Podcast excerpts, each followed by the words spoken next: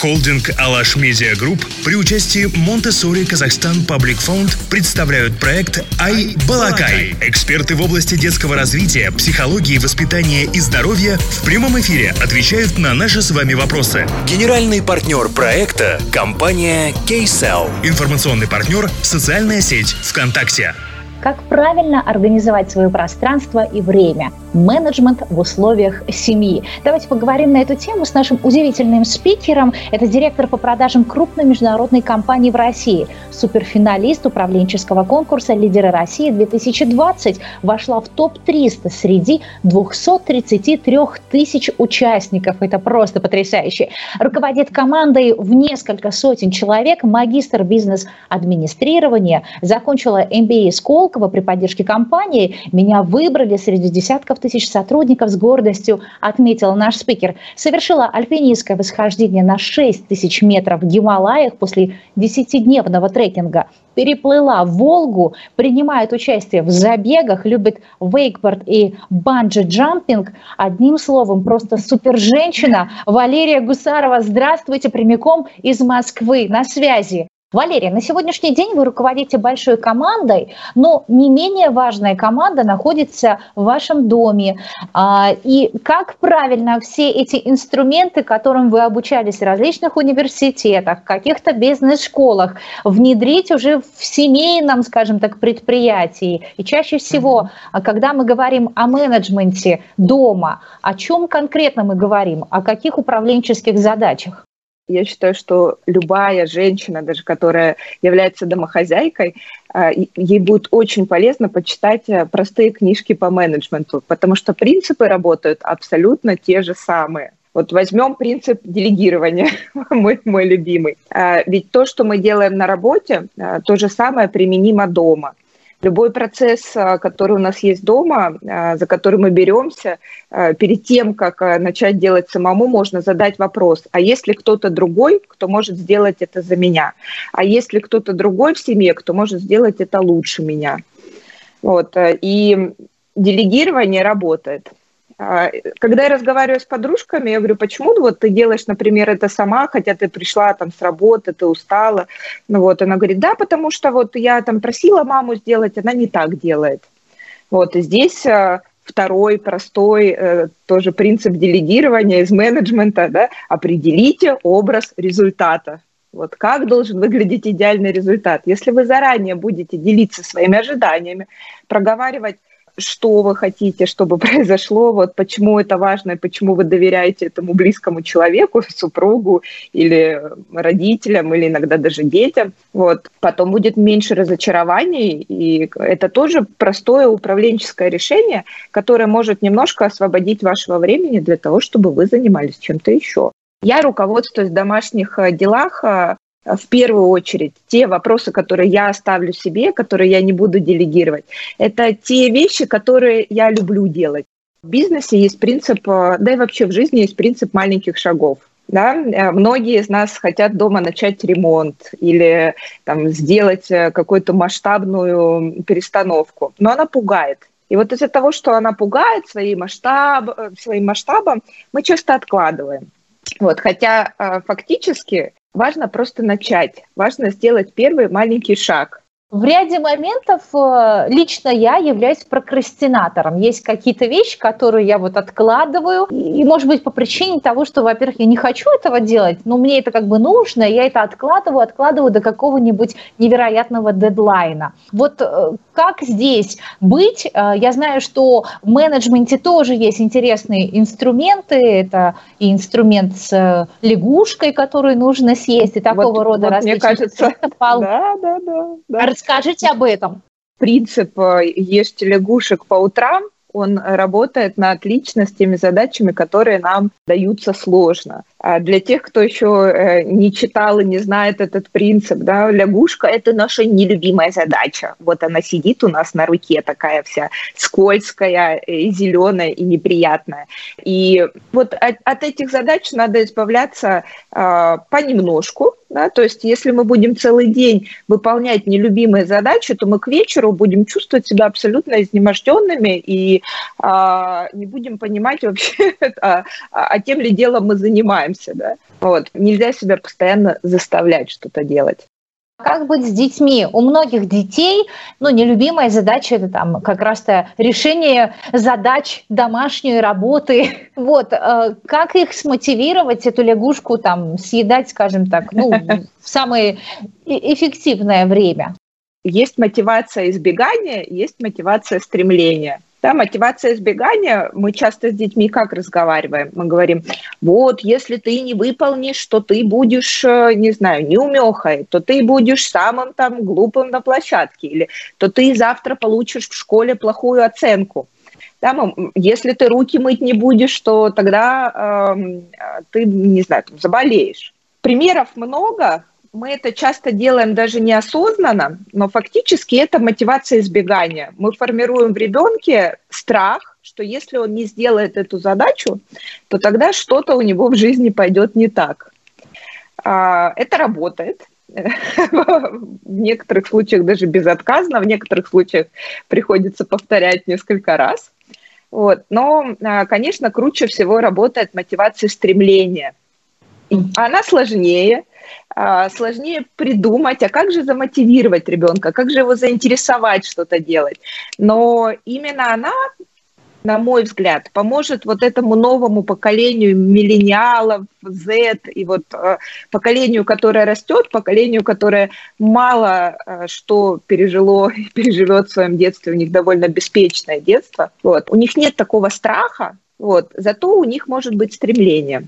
Главное еще давать возможность выбора детям. Зачастую, когда они маленькие, нам хочется сказать, так, теперь ты пойдешь туда, будешь делать это. Вот. Но тогда и вырастая, он ждет, что кто-то другой расскажет ему, куда идти и что делать.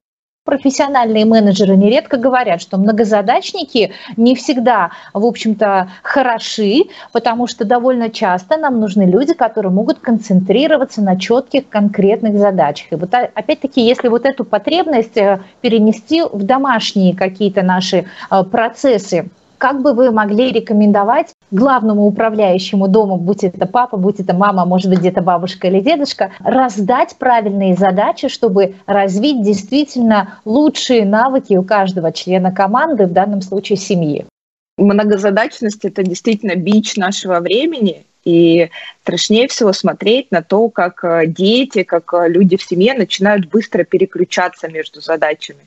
И начинают делать одно, там, готовить, а потом, а, ой, а, кстати, там, сейчас уже пора идти, ой, а, кстати, э, я забыл тут утюг, стиральная машина достиралась, надо пойти выложить.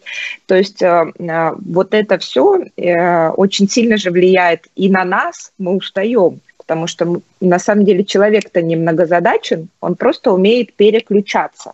И на вот эти вот переключения между задачами мы тратим очень много энергии. И опять же, если такой есть пример в семье дома, ребенок тоже начинает быстро переключаться. Вот он только что писал, а, а теперь он уже э, убежал, потому что мультик начался там, по телевизору, а теперь он тоже переключился, а, потому что э, игру свою любимую увидел. И это прям серьезная проблема, которая а, приводит к отсутствию умения концентрироваться. Что с этим делать? Вот здесь э, на самом деле, первое – это понять, что мы не в состоянии делать э, несколько задач одновременно. Э, мы так не умеем. И на то, чтобы переключаться, мы тратим время. А второе – стараться выделять конкретные временные участки, в которые ты будешь делать вот что-то одно – нам кажется, что тайм-менеджмент – это ключевое, в чем мы можем, не знаю, преуспеть. А, для многих тайм-менеджмент а, ассоциируется с умением делать вот пять дел одновременно. Иногда, чтобы быть быстрее, надо немножко затормозиться и остановиться. Вот, и решить, что вот э, в эти сейчас как мир мыслит, как бизнес мыслит, принципами помодора – наверняка многие, кто э, работает и является там, не знаю, в менеджменте, в бизнесе, они знают про такой принцип, когда ты делаешь какую-то задачу, потом отдыхаешь, потом опять делаешь, отдыхаешь. Это э, и в более укрупненном виде называется там спринтами в работе и иногда в личной жизни, вот что ты какой-то спринт занимаешься чем-то одним, потом отдыхаешь. Очень много сейчас каких-то различных инструментов. Это и agile, это и различные дневники для эффективности, эффективных мам, эффективных руководителей, различные какие-то инструменты а, в смартфонах. Это может быть и Trello, к примеру, в том числе. Что вы сами практикуете и что бы вы рекомендовали, по-вашему, что сейчас наиболее, скажем так, приемлемо для тех, кто работает из дома, кто а, следит и организовывает процессы обучения своим детям и еще одновременно является и сотрудником на кухне, ну и по дому, собственно говоря. Социальные роли перемешались. Раньше было понятно, когда я мама, когда я жена, а когда я сотрудник. Вот. А сейчас а, зачастую э, самим мамам непонятно, потому что рядом есть ребенок, э, тут же есть плита, а тут же надо на совещании выступать с докладом. И, к сожалению, это не всегда понятно в семье. Ребенку кажется, что ну вот же мама дома, значит она со мной. А окружающим, там, супругу может показаться, что если мама дома, значит она со мной. А, и вот на самом деле вот с этой проблемой смешения социальных ролей сейчас сложнее всего справиться и сложнее всего самоорганизоваться.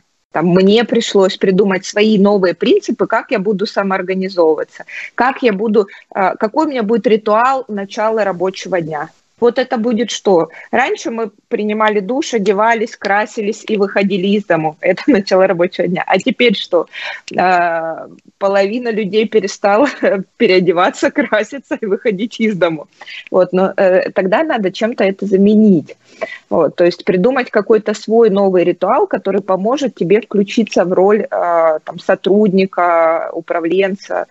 Вот. Второе – это объяснить всем вокруг, что вот, например, когда ты э, переоделся или когда ты сидишь возле компьютера, это значит, что тебя фактически нет, что ты сейчас находишься в другом месте, в другом пространстве. Вот эти вот границы, их необходимо выстроить для того, чтобы и самому чувствовать э, себя как-то спокойнее, для того, чтобы окружающие тоже помогали, э, понимали, что с тобой сейчас происходит.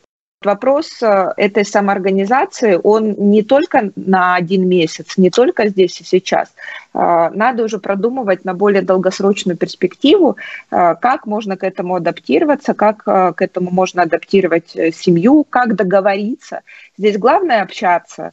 Главное общаться с семьей, договариваться, что да, я дома, но я не буду ничего делать по дому вот в этот промежуток времени, потому что я работаю. Вот. И только когда эти диалоги произойдут между взрослыми в семье, между взрослыми и детьми, а, тогда получится перестроить себя и свой быт. Хотелось бы у вас, как у профессионального менеджера, спросить, как правильно-то организовывать свой день, неделю, месяц, год, а в конце концов жизнь по каким-то уже проверенным инструментам менеджмента? Очень круто и повезло тем людям, кто понимает, что они хотят делать всю жизнь. Да, для меня это просто вот люди, которые нашли свое призвание, они счастливые люди, у них каждый день наполнен смыслом. И поэтому я всегда призываю людей искать э, вот э, то высшее, зачем они хотят прожить эту жизнь. Это может быть рождение, воспитание детей, это может быть, э, не знаю, там, саморазвитие, это может быть служение обществу. То есть у каждого путь он свой собой. Но потом а, для того, чтобы убедиться, что ты не зря прожил каждый день, а, это все уходит в вороночку одного года.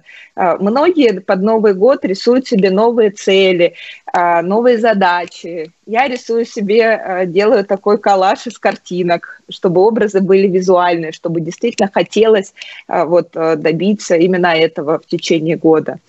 Дальше мы уходим в масштаб планирования. Вот до этого мы с вами мечтали, у нас были какие-то амбиции, ну вот, а дальше по принципу силы маленьких шагов мы спускаемся в планирование. Планирование месяца я делаю по принципу майндмэпов. Есть такой очень хороший инструмент, когда ты понимаешь, а какие у тебя жизненные зоны, Да, вот мы же не только сотрудники, мы еще и родители, а еще мы девушки, а, а еще мы, э, не знаю, там, спортсмены, а еще мы а, хотим заниматься развитием. То есть вот на месяц э, сентябрь у меня есть планы э, по разным зонам моей жизни, которые для меня важны. Я понимаю, что в работе я хочу достичь таких-то, таких-то результатов.